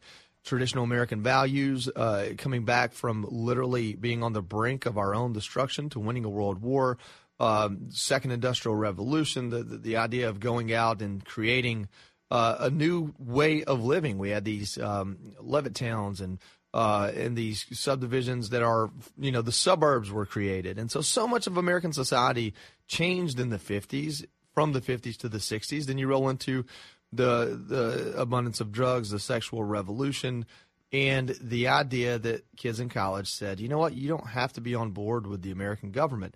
Some of that I actually am fully on board with, and but it has to be consumed and processed and enacted in a mature way, and that's what didn't happen. You basically had very similar to what we had with, like, the Occupy Wall Street gang. You know, yeah. we know something's broke here, and our way of dealing with it is to poop on the sidewalk and live in a tent. You know, that doesn't make any sense. And so that it was very much a, an extension of that expression. And I think when those men and women came home in uniform, to the minds of those protesters, mostly children and, and misguided to be for sure, uh, they were a representative of the government rather than of the towns that they were plucked from Uh, during the draft. And I think that that inability to see um, to, to see in front of your face uh, because you're, you know, to have your eyes crossed on it, to see what's right in front of you and not see it, to not understand that those men that were drafted into Vietnam were drafted. They were plucked. They were yep. pulled. They were forced to go. Yep. And to, and to somehow blame them for that because they chose uh, to not dishonor their family and their country and run away or Uh, you know, what they chose to do was go to Vietnam and risk their life to bring their brothers back home. And that's what they did. And God bless them for it. Uh, you know, the, the heroics of Vietnam are often overshadowed. I mean, when we tell World War Two uh, Medal of Honor stories, we talk about Iwo Jima or, um, you know, Normandy. We don't ever talk about Vietnam that way. Even the even the awards that were given during that war, we don't we don't exemplify them. The only true um expression of Vietnam is this conversation we're having now, and I think it's a great disservice to the men that fought uh, to save each other and to get each other home. So well said. Instant New York Times bestseller Johnny Joey Jones on the Brian Kilmeade Show Newsmaker Hotline. How much damage does someone like Jane Fonda, who I still don't think has apologized, uh, riding on that um, North Vietnamese tank, cavorting with the North Vietnamese enemy, how much damage does that do to the psychology of, remember, Vietnam veterans like John McCain, Senator McCain, and thank him for his service, I do, uh, held in, uh, so harshly, beaten. The man could never raise his arms above uh, his head, but he would never complain because he would say, at least I have two arms. Some people didn't come home with arms. So amazing stuff there. Uh, but how much damage does a Jane Fonda do when they can use her for such propaganda that they go to the people they're already torturing, American soldiers, and tell them how much their country hates them and don't support them? How much damage do they do, Joey? I don't know. Uh, you know, I never miss an opportunity to say to hell with Jane Fonda. Uh, yeah. That's an expression I enjoy saying often. Good. It's true. Um, good. There are, there are a lot of folks that I would uh, run into a burning building for. I don't know if she's one of them, and I'll just leave it at that. Um, listen, when you talk about how much damage it does, I like to talk about the other side of it. I mean, there is no single group, category of veteran that has done better per capita than returning P O Ws. They have excelled in life coming home from what they went through. And just about every two main studies on this, and just about every measurable outcome that we consider to be successful, whether it be start a family, career, uh, be uh, psychologically stable, uh, not fall into drugs and alcohol, any uh, incarceration. Any any factor that we would accept as successful or positive, they have done better as a, as a as a pulled out group per capita than any other group of veteran. You can you can dissect by race or age or no matter what you dissect by or job, P O Ws have done better, and that still stuns a lot of research. That still stuns a lot of people. For me, it makes sense. When you are put in such a place of despair, of uncertainty. And and maybe because it was one leader, maybe because it was monolithic among them, the choice is made broadly to be stoic, to be positive, to find peace within yourself, to be there for each other, to not look at years from now, but look at the day ahead. How do we get through this? How do we help each other through it? When you've been brought down to that and then you're rescued and then you come home to the to the land of milk and honey, you have no choice. You have no choice but to love it, appreciate it, and have an absolute burning desire to live life because you spend an exorbitant amount of time not living life. Oh, boy. And, and so we don't spend enough time talking about that. Those are the people. John McCain has a much greater influence as a P O W on this country than uh, than uh, Hanoi Jane ever will. Um, and so we have to we have we get to choose our perspective, and we have to choose a perspective that exemplifies the good rather than, than simply uh, complains about the bad. I hate that Jane Fonda did what she did, But uh, but you know what? I don't have to care about Jane Fonda. Yeah, I didn't bring her up because it's obligatory. I brought her up because she disgusts me. Oh, me too. We're going to come right back. I'm really happy to say we're going to do another segment with Johnny Joey Jones, the author of Unbroken Bonds of Battle, a modern warrior's book of heroism, patriotism, and friendship. And that answer was the best answer I've ever heard on that topic of a P O W coming home. They had their freedom taken. They didn't know if or when they would ever get it back. And then when they got it back, they were overachievers. It makes perfect sense. This is the Brian Kilmeade Show. We'll be right back. Educating, entertaining, enlightening. You're with Brian Kilmeade.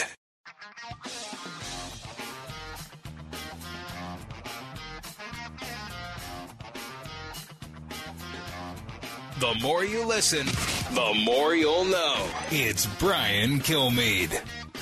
Welcome back to the Brian Kilmeade Show with Allison, Pete, and Eric. My name is Harry, filling in today for Brian. On the Brian Kilmeade Show, Newsmaker Hotline is author and also Fox News contributor. Of course, you see him all the time on the Fox News channel. Johnny Joey Jones, his book, Unbroken Bonds of Battle. You can read it. You can watch the story. What was this like, uh, Joey, to put this all together? You know, sometimes uh, when you're doing television, you sit and the next person's talking, and you just got all this pent-up things you want to say, and you're waiting to say it, and you just can't wait to say it. And when you finally get the opportunity, it just all comes pouring out. And that's what it's like writing a book like this. So much of what's in this book I have lived and thought about and experienced for so long. It just felt really good to get it on paper, to to form it, to learn from it, to write it down, go back and read it and learn from it, and to bring in these folks that are so important to me, such uh, so important to our country.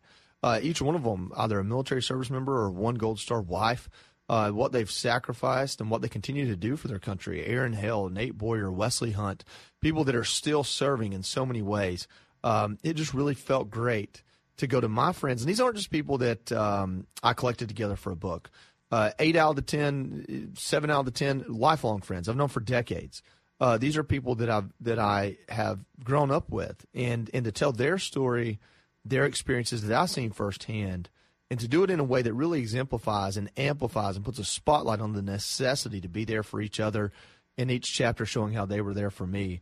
Man, I tell you, I can just go on and on about how proud I am. Here's another one of these uh, conundrums I have. You, you have these worthless people with big mouths that have done nothing, contribute nothing, typically don't contribute to charity, have made no real uh, lasting contribution to America, to American society. In your case, you served uh, and you volunteered to serve. You suffered a life-changing injury in Afghanistan. You had to then witness this Afghanistan debacle. I don't know what went through your mind when you saw everything being done backwards, that people were left last, military was taken out first, leave the Taliban, you know, back in charge, women lose all their rights, billions of dollars worth of equipment. Must make you scratch your head and say, you know, what, what was I, what was I there for? What's going on here? But I've never heard you do that type of, of thing. But how did you handle what happened to you and your love of country and, and patriotism is just, it, it's so respectable and and beautiful. Uh, how did you deal with all this? Well, you know, the question, why why was I there? I I never asked that question uh, because I know why I was there. I was there to serve my country. I was there because my country asked me to. I was there because there were men and women that were going to have to go no matter what, regardless if I agreed with that decision. And I'd rather it be me than them. Uh, I'd rather somebody, I became an E O D tech because I'd rather be the one that walked down on the bomb than have, have somebody I was standing beside have to do it. Um, so, you know, why was I there politically? Sure. I live in the world of asking that question. The answer to that question is we all need to ask that question before we do it again. Uh, but personally, that question is answered when I open the pages of this book and read about my buddies I was there with. Because every single guy, you know, Amos, Danny, Greg, the first three chapters, those are guys that if I hadn't have gone and done what I did, they might have had to go do it at that time for me. And I don't know what would have happened to them. So I at least took some of that pressure off of their lives and our and our our mutual friends' lives, and I'm very proud of that fact, and I have no regrets whatsoever. Uh, sacrifice is necessary to get through this life, and I don't I don't um, regret having sacrificed in any way uh, for this country or the people around me. Joey, what was it like to tell the stories of these warriors? Yeah, it's humbling, beyond humbling. You know, I can go on a show here on Fox and uh, reach three million people or three million homes, and that's that's insane to me. It blows my mind. It's very humbling. But to sit next to the men I just named, have a group of people five hundred strong in Destin, Florida, come in to have their book signed, not to take a picture with Fox News guy Joey Jones, but to have their book signed by Joey and by Amos and by Danny, and to tell each of us how important this book has been in their lives, to have a Vietnam veteran come up, a tear in his eye, and say, thanks for helping make some of this make sense that I've lived with for four or five decades. Um, there's no more humbling an experience than to see my buddies. I get a lot of pats on the back. I'm a peacock, man. I let my feathers uh, shine. You know, I'm on T V. I, I lost modesty when I started wearing makeup to go to work, right? But humility is different, and and to be to be humble in a way that says my first book is not going to be just about me, and to provide that opportunity for my friends that I care so much about. Man, nothing has been more fulfilling other than being a father. Joey, two-minute drill. That's beautiful, by the way. Uh, two, two-minute drill, and this question just. It begs, in fact, we're down to a minute, begs to be ans- to ask. You said how this was just waiting to come out of you. That doesn't necessarily mean it was easy to write. Was this hard to write? Did it come easy? Talk about that. Less than a minute. Yeah, one of the themes that came out in the book, I talked a lot about my dad that passed away in my arms in twenty nineteen. And I just realized how important he was to me and how important the lessons he taught me were to appreciating these friends, and, and how seeing some of those same lessons in them reassured it to me. Joey, uh, thank you for your service and continued success. You're awesome. Thank and, you. And uh, honor to interview you today. Uh, thank you so much. You're welcome. Author Johnny Joey Jones, giving you the whole name. Instant New York Times bestseller, Unbroken Bonds of Battle. Don't just buy it and put it on your bookshelf. Buy it and read it and share it. It's a great story about warrior heroes. We'll be back. Don't go away. This is The Brian Kilmeade Show. From the Fox News radio studios in Midtown Manhattan, it's the fastest growing radio talk show, Brian Kilmeade. This is the Brian Kilmeade Show with Allison, Pete, and Eric. My name is Harry Hurley, filling in today for Brian, who, as you know, is on the Mount Rushmore of talk radio hosts in America today. Uh, coming in at number three, up from number four a year ago, making steady uh, Herculean progress on the Talkers Magazine list of the top one hundred most important talk radio hosts in America. And again, Brian sits at uh, lofty number three, which puts him on my Mount Rushmore of talk radio hosts and talk radio programs in America. Your Fox and Friends co-host, One Nation with Brian Kilmeade host. Two websites to stay close to Brian, Brian Kilmeade dot com. And the Brian Kilmeade Show dot com. The best-selling New York Times author and available right now for pre-order. I'm in on it already. Uh, Teddy and Booker T. I cannot wait uh, for that to arrive. Brian, I've said to him, and I've said it behind his back, he is the uh, he's America's historian right now. And I'm very, very pleased to report that uh, I think I did a Neil Cavuto. I said very twice. I think that's Freudian. Uh, I really do believe that.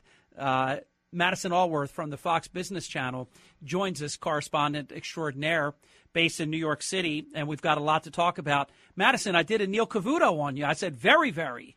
Yes, I noticed that. I, I'm hoping for a little bit of um, – you had so many wonderful things to say about Brian. Anything else you want to add in about me? Well, you're terrific. You do a great job. Thank you. And you're obviously you. on you're on the Brian Kilmeade Show Newsmaker Hotline, so you know what Brian – and Allison and the whole team thinks of you.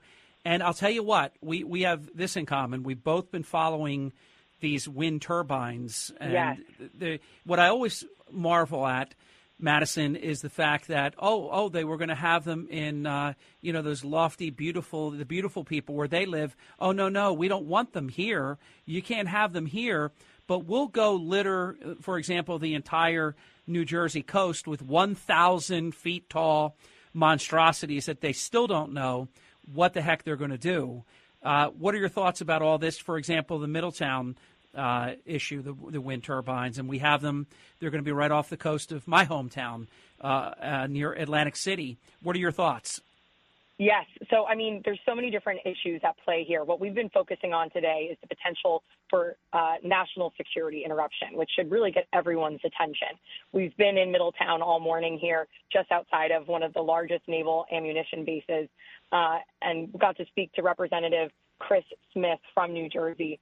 He uh, had a bill passed on Thursday through the House of Representatives. What this bill does would require the president to sign off on, have the final signature on any offshore wind projects, assuring that they do not interfere with military radar and sonar capabilities.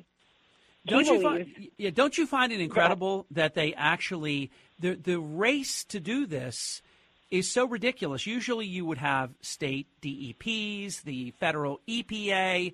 They'd be finding ways to, to find a tree frog or some reason to shut down your project. The speed at which this is going is breathtaking.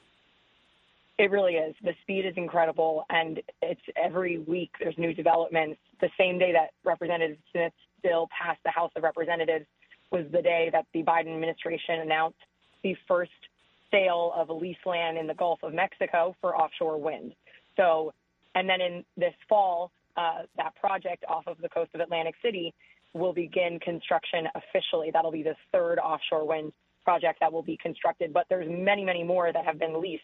It's just the, the rate at which this land, this land, this ocean land is made available and how quickly it is turned, it, it's uh, breakneck fast.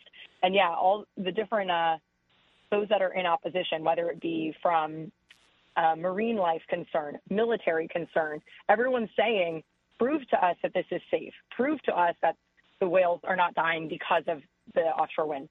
Prove to us that our military will be able to protect our border. You think about the coast of New York, New Jersey, and all the infrastructure and the population, the access. You know, if adversaries can use this offshore wind as a way to sneak in, uh, that should be a huge concern to everyone. And, wh- and, you know, what they say is, why are we doing it so quickly? You need to ensure that we are safe and that we're not going green for the sake of going green and, and uh, not looking at all these other factors. And usually the going green is a very dirty process, and it, they just say they're going green. And who knows? Who knows what this will do, as you mentioned, to the marine life? You're going to have all of this noise. Uh, these mammals operate similarly to what you're talking about with the military by sonar and, and their exactly. ability to actually not get confused by sounds that they're, that they're not familiar with. There's a reason why, for the first time in our lifetime, Madison, you have never, I have never, ever witnessed this many dead whales, this many dead dolphins. We have never witnessed anything like it.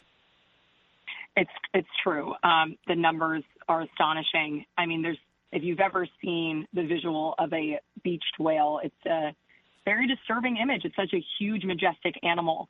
And I think the concern that wildlife advocates have, that really maybe everyone should have, is why are these whales dying, right? And yeah. so we saw a tick up start in the twenty fifteen twenty sixteen time, uh, which coincidentally is also when the surveying work for this offshore wind, which is Correct. Done by radar and sonar, uh, when that all started. And essentially a deaf whale, if their eardrums are disrupted, if their if their ability to communicate and hear is disrupted, a deaf whale is a dead whale. And so, you know, there's a lot of people out there that are saying most likely this work. I think the challenge is um, when you do the necropsies, a lot of people want a more thorough necropsy. That is a autopsy of a, uh, a deceased animal. Um, they want more information as to exactly what's happening. If it is a ship strike, why all of a sudden are these whales and other marine life dying from ships? Ships are not new. Cargo ships are not new. Uh, you know, there's there's a narrative out there that there's maybe more cargo ships in the water because of the pandemic buying and how much stuff we were buying at home. Uh, but if you track ship traffic, there's there's not more cargo ships. They are getting larger, um, but it doesn't seem to account for it. But I think the big thing that I keep hearing, whether I'm looking at the military aspect, the mammal aspect, whatever it is, people want more answers. And it gets back to your speed point. This is happening really quickly. And then once these things go in, these one thousand foot tall, you know, and along New York, New Jersey, we're going to have thirty-four hundred of these things. Once they go in, the damage is done. It's harder to get them out. It's harder to mitigate problems. If we can do the research now and you can prove this is safe and this is good and this will be energy that is clean and it's not harming our ecosystem, I think a lot of these people would be interested. I think the concern is that we're going so quick and we have so few answers. Great, great comment. Madison Allworth from the Fox Business Channel. For folks that took time to watch the um, British Open, you actually could get a look at what this is going to uh, to, to look like here uh, in, in our country. They're hideous. They, I, in my estimation, they're, they're aesthetically ugly. They steal the beauty of looking out at the beach and the ocean. They they will be visible, not all, but many of them, the ones that are closer, will be visible. They look terrible. They're a thousand feet high, like the uh, the Empire State Building. We don't know how they. I don't even think they know exactly how they're even going to construct them in the in the conditions that they have. And of course, they only make power when there's wind. There's just so many reasons. And you mentioned so many important things, like the military and sonar and radar. And if we throw false flags. Uh, I mean, my goodness, what can happen? I'm also mindful of the fact that Martha's Vineyard could have had them, but they have so much clout, so much money, so much power. They got it stopped in a country second. So why didn't they want them? Uh, mm. So they're aesthetically garbage. Uh, nobody seems to care. How about just birds, Madison? We we see right. in California, nobody wants to talk about it because they're they're so proud of themselves for being able to say how green they are, but birds get demolished by these turbines. Yeah, the, the juxtaposition of um, the push for green energy and then the simultaneous um, interruption and disruption of nature, it doesn't really add up. It is a confusing narrative to follow, the push for green w- with the simultaneous destruction of green, whether it yeah. be bird or ocean infrastructure, bird navigation patterns, fish navigation patterns. Um, yeah, they don't they don't line up. And I, I will say that um, I'm not going to call them all out by name, but it does seem like a lot of the groups that would normally be very, very boisterous and loud opposing this and urging for there to at least be more study. You know, my Congressman Van Drew and others that have been on top of this in, in New Jersey, uh, Senators Palestina and Testa and others, they are saying basically, like, we're not telling you you can't ever do it, but let's just slow this down a moment and, and let's see if there's uh, something here that would keep us in the end from not wanting to do this. But they they don't want to they don't want to wait for anything adverse. They want to rush, rush, rush. And they're too late. They're all built. Here they are. Oh, it's going to do this and that. It might mess up sonar and radar and hurt the military and hurt the wildlife. Too bad now. We, we got to go with it now. We've got it. So I think groups have been paid off. That would normally be, I remember a group that went bananas over a natural gas line pipeline that was going to be off of a major highway. No one would ever have seen it. Clean as it gets, natural gas as opposed to transporting bottles of uh, propane and things like that. They couldn't fight that enough to stop it. But here, it's all systems go. Very suspicious. Yeah, I think that, you know, you're, you keep getting to that point, which is so important. I think it's the speed. And when you look at coastal communities, I, I before coming to Fox Business, I reported in Tampa in Florida, um, and I'm from New Jersey, and I live in New York. Um, when you're on the coast, I, I find a lot of people care immensely about the environment and, and would also advocate for green energy because of a, a, as a way to preserve um, our natural infrastructure and our natural beauty. Um, but those same people are saying, you know, we want answers before this happens. And I think that's the biggest thing, uh, the speed at which this is happening with the the lack of conviction. You talk to BOEM, the uh, Office of Energy, Ocean Energy Management, uh, Bureau of Ocean Energy Management. And a lot of their answers, if you hear them testify, is, we'll get back to you. We're not sure. We're looking into it. Well, we can't be looking into it as it's happening. It needs to happen before these giant uh, wind farms are set up. Um, and I think that's a, a thing that you, you hear no matter what group you talk to. That is a consistent complaint. Two-minute drill with Madison Allworth from the Fox Business Channel. And you take New Jersey, for example, the D E P, they, they raced uh, to provide public cover that there's no negative effects. How, how could they possibly know that at this juncture? Right. It's just too soon. And uh, I think a lot of people in New Jersey are a little frustrated. They feel that a lot of this movement happened during the pandemic when people were at home, and um, in terms of government transparency, things were conducted over Zoom, or, you know, sessions that maybe would have been open to public were not because of the pandemic. So I think there's a lot of frustration there. It feels like a opportunistic. And shouldn't we also, uh, Madison, in the final minute, I want to turn it over to you on what I think is a really important point. Right now it's New Jersey, and they're going to debase our beautiful coastline. But everybody listening all over America, uh, you know, this country is mostly water. They're coming for you as well. This speed at which they are going after this, they're not going to be satisfied with with one or a handful of behemoth projects. They're going to take this show on the road, Madison. Oh, yeah. I mean, the expansion of, of wind energy, uh, you know, I have been focusing mostly on offshore because of the mammal and military con- concerns. Sure. Uh, but, yes, the development of wind energy, land included, is definitely a priority.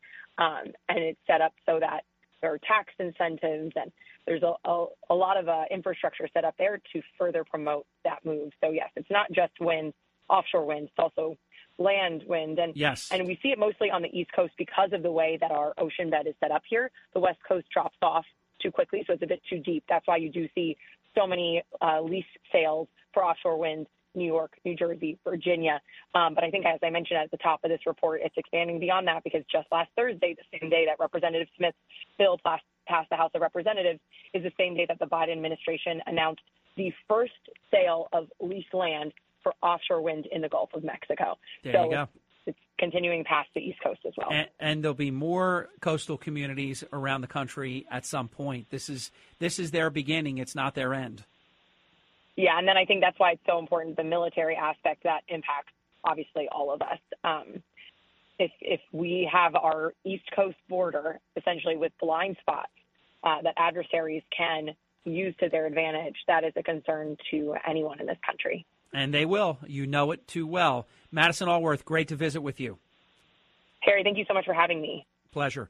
And I, I'll tell you, that's the first in-depth conversation that I've heard anywhere about the military aspect. You, you hear a lot of people talking about aesthetics, about the the uh, the mammals and the birds and, and any type of um, nature that will be disrupted Uh, and injured and worse by this, but this is this is at an all just heightened different level when you're talking about if the military, if we lose the capacity, the capability in terms of sonar and radar, and we have blind spots, this is very, very serious. And Madison, I'm so glad that you're on it. We'll be right back. This is The Brian Kilmeade Show. Giving you everything you need to know. You're with Brian Kilmeade.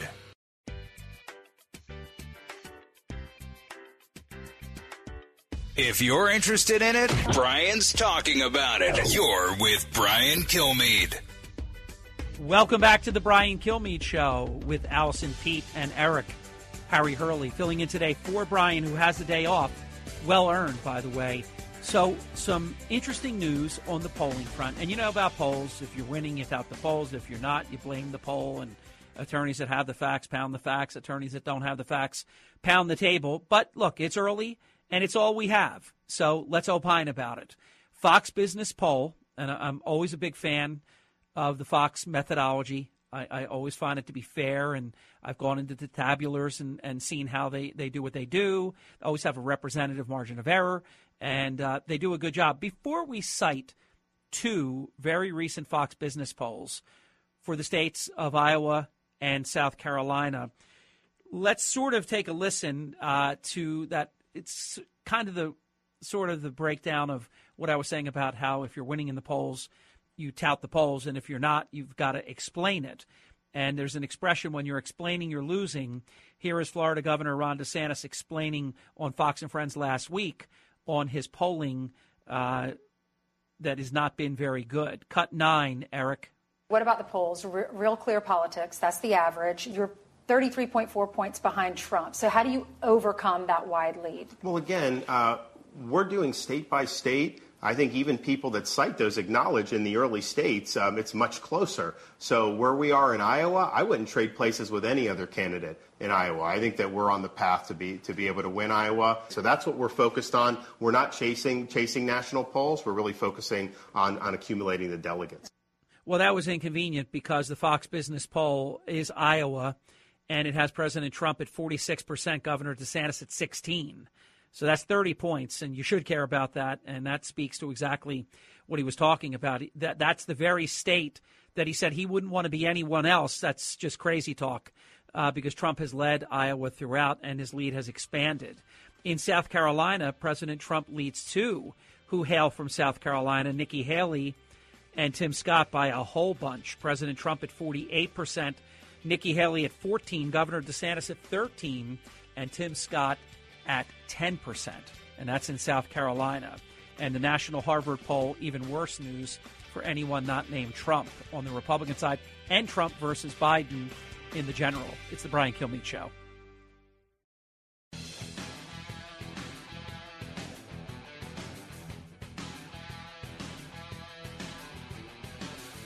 Radio that makes you think.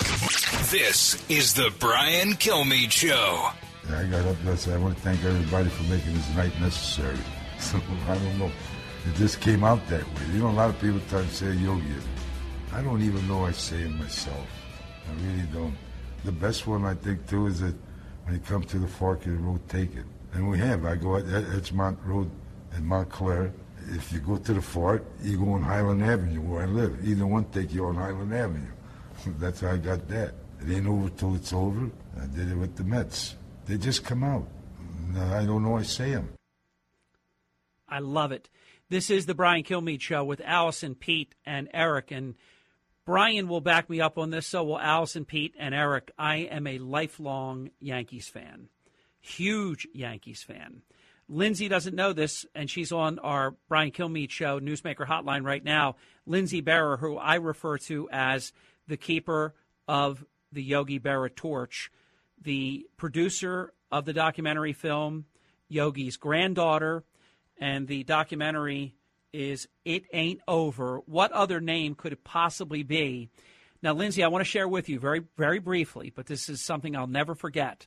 I had the privilege to be the senior hotel executive for one of President Trump's properties in Atlantic City. In nineteen ninety-one, May of nineteen ninety-one, I met and greeted the entire living nineteen sixty-one team members who all had two amazing days at our hotel. I met your grandfather, who was one of the most beautiful people, kind, mm-hmm. humble, that you'll ever meet, but you already know all that. I mean, modest as can be. So I'm I'm in the midst. I'm geeking out like I can't believe. I was thirty years old at the time, and this is the nineteen sixty-one Yankee team, that special team, which, of course, Yogi was a big part of, here in our hotel in Atlantic City for two days in May of nineteen ninety-one at the thirty-year anniversary of the nineteen sixty-one team. So I had the opportunity, Lindsay, to spend some real quality time. I would say over the course of two days, had to be a couple of hours with your grandfather. And uh, I, I know you'll agree that he was everything that I just described. No, absolutely. He was amazing. First of all, thanks for having me on. Um, and second, thanks for sharing that. That that team was super fun. Ah. Um, and, and obviously getting to see Grandpa in his element with Mickey and Roger and, and, and all of his buddies, you, that was certainly probably a special experience, I know, just from being a fly on a wall at so many dinners and stuff with them over the years. They were a hoot to be around.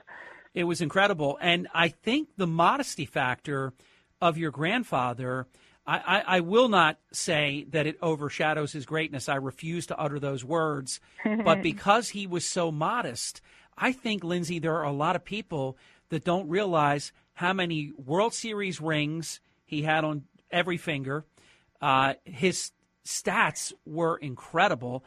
And then you really have to um, give it to him, his offense, when you consider the beating that the catcher position uh, takes on a daily basis. I'm reminded by my teammates about this amazing nineteen fifty season that I've heard you in other interviews with Brian mm-hmm. and others speak about. How how does a um, you know elite player uh, strike out only twelve times in an entire season? That I don't even think anyone's ever come close to that. No, and, and while hitting three twenty-two and yes. twenty-eight home runs and catching one hundred twenty games, it's absolutely incredible. Um, I think it's it's funny. Yes, Grandpa was a, an incredibly modest, humble person, but I think the stats should speak for themselves. I think his problem is more of one of like a recency bias where people remember, everybody wants to tell you, everybody on the internet wants to tell me that Johnny Bench is the greatest catcher of all time. And I love Johnny Bench. I do. And I just think he's in people's heads because he caught in the seventies and it's, you know, twenty years you know, closer to now than, than Grandpa playing. But I think if you really look at the stats, I mean, Grandpa was just absolutely incredible, and you really can't argue with ten World Series rings. Oh, no. No, that's, uh, that's why he had one for the thumb, each thumb, ten. Yeah. I mean, we tell all the kids at the Yogi Berra Museum, though, you know how Grandpa's wearing the ten rings all at one time on the movie poster? It, we always tell all the kids he didn't really wear them all at once because that would be tacky. See? It's so modest. And we're very proud, Lindsay, that the Yogi Berra Museum is in New Jersey. Yes, it's great. It's a great place. Very, very proud. Uh, in in terms of this project, and I want to give Brian's listeners a little listen to uh, one of my favorites uh, of all time from the announcing perspective, and that is the great Vin Scully, Eric, mm-hmm. Cut twenty-seven. We lost a gem, Lawrence Yogi Berra, from the Hill, as they call that Italian area in Saint Louis. I was asked today, and it made me think about him, what is his legacy? And the legacy of Yogi Berra, I believe, as long as people talk about the game, whenever they mention the name Yogi Berra, they will smile because he was that kind of a human being. Yogi Berra, one of the sweetest men and one of the great players, overshadowed by some of the great names in Yankee history like Babe Ruth and Mickey Mantle, Lou Gehrig. But for instance, you know, he hit only three home runs less than Joe DiMaggio. How about that? And I think that what, Lindsay, I think what Vin Scully just said is also a reason why, not just intergenerationally and the Big Red Machine and, and all of that, but the teams that Yogi played on, with these, and he's one of them, with these other icons, I think some people tip. I don't. There's no, and I'm not saying this because I'm interviewing you, his granddaughter. Mm-hmm. I would put Yogi as the great. He's the GOAT, the greatest of all time, and better than Bench. Uh, but I, I know why some people default to Johnny Bench. It's just easy to do for a lot of reasons. Yeah, yeah. And, and the media was much more prevalent in the seventies. Uh, not that there wasn't very aggressive, you know, there was very aggressive media uh, back then as well. But I think that was part of it. Uh, I don't know if you agree with that. No, I do. And I think that when you're looking at the, the, the like those, the persona of the, of the folks that they just mentioned, Mickey Mantle, Joe DiMaggio, Babe Ruth, Gehrig, I mean, there was like a, this like aura of like, you know, there's a mystique around those those Yankees. And Grandpa shows up, and we talk about it a lot in the movie. They, people said he was too ugly to be a Yankee. He looked like a fire hydrant, a gargoyle, a, a Neanderthal. I mean, too ugly to be a Yankee. I don't even know what that means, right? Yeah. Um, so maybe he didn't fit this mold that, that people wanted him to fit into. But on the field, you know, he was playing with those guys, but he led that team in R B Is seven years in a row with Joe DiMaggio and Mickey Mantle on the field. So, I mean, he knew what he was doing when it when it, when it it came down to the actual playing playing of the baseball game, and he ends up winning more than all of them. And, and again, these guys were great friends of Grandpa. Grandpa's. When, when we're making this movie, we're not trying to downplay any of their accomplishments. That's right. Just point out just how good Grandpa was and how much he does belong in the conversation as one of the greatest catchers, greatest players of all time. I tell you, I love that you are doing what you're doing. Lindsay Berra, Yogi Berra, the Yankee great, number eight. His number was so special they retired it twice on the same day.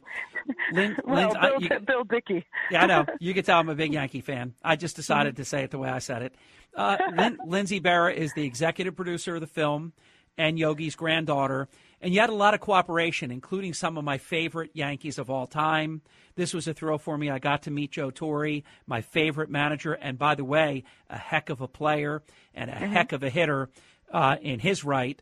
Derek Jeter, uh, shortstop, GOAT.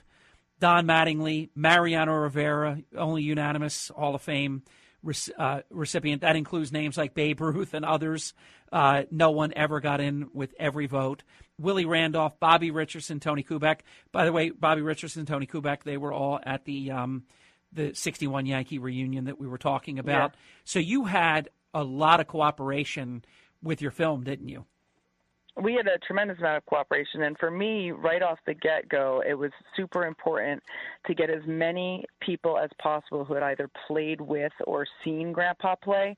So Bobby Richardson, Tony Kubek, Hector Lopez, um, Vin Scully, they were way at the top of the list. I wanted to get them first. I wanted Audrey Graziola, the widow of his best friend Joe. I wanted Roger Angel from The New Yorker, who had been covering baseball in New York since he got out of the service in nineteen forty-six. And he was one hundred when we interviewed him. So I just wanted as many people as possible who could speak to what a great athlete Grandpa was, what he looked like on the field, and how he was able to impact and lift those around him on, on his team. And it, that that was all very important to me. But then we went on to those younger guys, um, you know, Guidry, and you mentioned um, yeah. uh, Jeter and Randolph and Nick Swisher and all these people that he served as a mentor for later on in his life who were able to learn something from Grandpa. We just wanted kind of uh, – representative of all parts of, of Grandpa's life and, and, and career, um, just as many folks as possible who could talk about what he was like. You were so smart to go get Vin Scully and, and what you did, because if you just said, hey, you know what, we'll do this, we'll do that, we'll do this, and we'll get to Vin Scully, and you waited until August of twenty twenty-two, that'd be that. No, you no, would, no. You wouldn't Vin have was him. The very first interview so, we did in, so in when we started shooting was the first person. How did COVID nineteen uh, hurt your production? It couldn't have helped. Oh, my God. I do not recommend making I I'm not a filmmaker. I'm just a, a kid who loves her grandpa and wants people to remember him. So I had never made a movie before. Making a movie independently is very hard. Making a movie independently with a fourteen month stoppage for a pandemic in the middle of it is really, really hard. I don't recommend it. Um, but it, the positives of the pandemic for us were that it gave us more time our, for our wonderful editor, Julian Robinson, to dig through more and more and more archives. Footage, and some of the stuff that he found, um, he never would have found if he hadn't had the time that the pandemic gave him. So there's some really great stuff in, in the movie. There's there's footage of my grandparents' wedding that I had never seen before. I don't know where Julian found half of this stuff. Wow. So that was a blessing of of the, the pandemic, um, and just that it really gave us time to kind of get things right and, and organize rights for the music. It was difficult to get uh, the rights to It Ain't Over, uh, the Lenny Kravitz song, which is in our credits. And, and if you watch the movie, the credits are wonderful. Everybody, I really recommend sitting through the credits. We really like kind of filled them up Marvel style because we had all this extra good stuff that we wanted to put in there. Um, but anyway, yeah, the pandemic, it gave us a little bit more time to sort out music and, and, and really put the finishing touches on the on the project. Lindsay Barra, executive producer of the Yogi Berra documentary, the film It Ain't Over, about Lawrence Peter Yogi Berra. What you don't hear a lot about is that Yogi enlisted into the military, mm-hmm. enlisted into the Navy. You know, you hear over the years, oh, Ted Williams lost five years of his career during World War Two, flyer and all this, and, and I honor that service. You don't hear a lot about Yogi being on the beach during D-Day at Normandy, which, as you know, Lindsay, took a lot of people out that day. Yeah, it was it was before his baseball career, which is, I think, why a lot of people don't um, mention it. And it's actually Grandpa used to tell a story about how when he first met Bob Feller, Bob Feller wouldn't talk to him. And somebody said something about it, and Bob was like, well, he didn't serve his country. And Grandpa was like, what are you talking about? I was at Normandy, and it t- and it was it kind of changed everything, because Grandpa didn't run around kind of mentioning that he was on a rocket boat, right? But you're right, he volunteered before he had a chance to be drafted. Um, he was playing for the Norfolk Tars in, in, the, in the Piedmont League down there. Wow. Virginia, and he literally just walked up the street to the naval base and said, here I am, what do you want me to do? And only my Grandpa Yogi could be bored in basic training, so he volunteered for what at the time was a secret mission, and he ends up uh, training for the rocket boats for the invasion of Normandy. He was on an L C S S, Landing Craft Support Small, and he was a machine gunner providing cover fire for our troops going ashore. And, you know, when you think about perspective, I, I talk a lot about this. My grandfather's known as one of the greatest clutch hister- hitters in the history of baseball. And I think that those days uh, during the D-Day invasion really gave him some perspective. When you've seen a real life or death situation, you when you get up with two outs in the bottom of the ninth, you know that that's not actually uh, life or death, and, and clearer heads prevail, and you're able to go out there and do your job and, and, and hit the ball. And I think he just approached every day of his life with such a profound sense of gratitude. He knew he got the chance to come home from World War Two when so many other men did not, and he ends up playing a kid's game for a living. And how can you not but have fun uh, knowing what you went through to get there? So I think that really, that experience in the war gave him a lot of perspective that he carried throughout his life.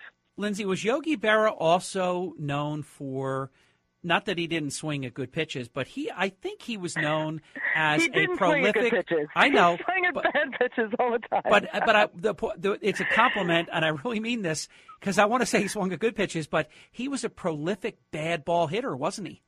He was. He said they all looked good to him, which I also think is a commentary on how he saw the world. He was Yogism. very able to make, um, you know, lemonade out of lemons. But he just used to say if he could see it, he could hit it. He had such a tremendous uh, hand-eye coordination. He had this huge, like, meat hook hands. He was super strong. He was very able to control the barrel of the bat through the strike zone and, in a lot of cases, out of the strike zone. Um, he had no problem poking a ball the other way, going with the pitch, and it was just, you know, making contact. He loved hitting. Making contact was important to him. Swinging through a ball was no fun. So, like I said, he always said if he could see it, he could hit it, and he saw them all. And what he was able to do, you know, driving balls opposite field, hitting pitches out of the strike zone for home runs um, is pretty incredible. Um, there's actually my dad and I and, and my uncles, we've all been stopped on, on numerous occasions by people who say they saw Grandpa hit home runs on balls that bounced in front of the plate. Can't find any proof of it, but I also don't not believe it. So I'm, I'm going to go with the, the latter. I'm going with the latter because you're Lindsay Berra. About forty-five seconds to a hard break. Sure. Do you have a favorite Yogiism? My favorite ones are the ex- existential ones. If the world were perfect, it wouldn't be. The future ain't what it used to be. But all the Yogiisms are super, super practical, and if you can get past the initial silliness, they're really applicable to everyday life. I do, before your heartbreak, just want to tell people you can watch It Ain't Over, Grandpa's documentary, on Amazon Prime, on Apple T V, on demand through your cable providers. It's still in a few theaters around the country, but definitely available to watch at home on demand, and, and I hope everybody uh, gives it a watch and enjoys it. I've watched it. It's amazing. Like a real quick response to this. What kind of thrill was this for you to be able to do this for your grandfather? Oh, I just honestly, I just wish we'd been able to do it when he was alive. But it's super important for me to, to people for people to remember who he was, and just that as great as he was as a baseball player, he was an even better human being. And I think that's so important to give people role models like that to look up to. Lindsay Berra, executive producer of the film It Ain't Over from Sony Pictures Classics. I've watched it. It's awesome. Lindsay, all the best. Great to speak with you. Thank you so much, Harry. Thank you. Pleasure. When we come back, a little bit more of the Brian Kilmeade Show. It's Brian Kilmeade.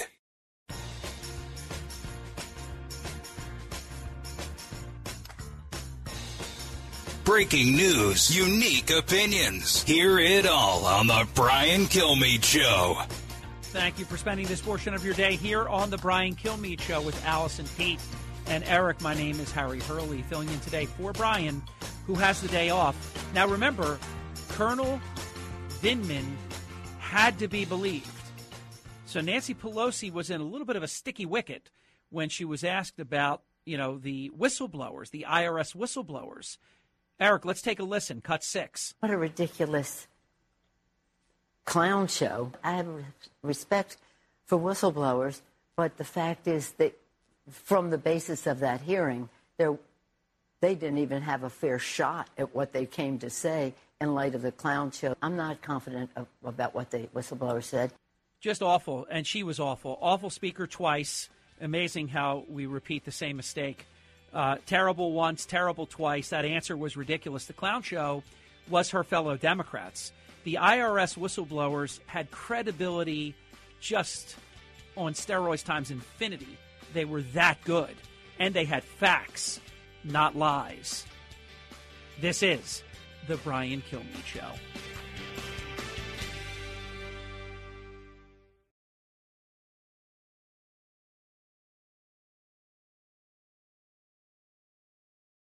from the Fox News Podcasts Network. Hey there, it's me, Kennedy. Make sure to check out my podcast, Kennedy Saves the World. It is five days a week, every week. Download and listen at fox news podcast dot com or wherever you listen to your favorite podcast.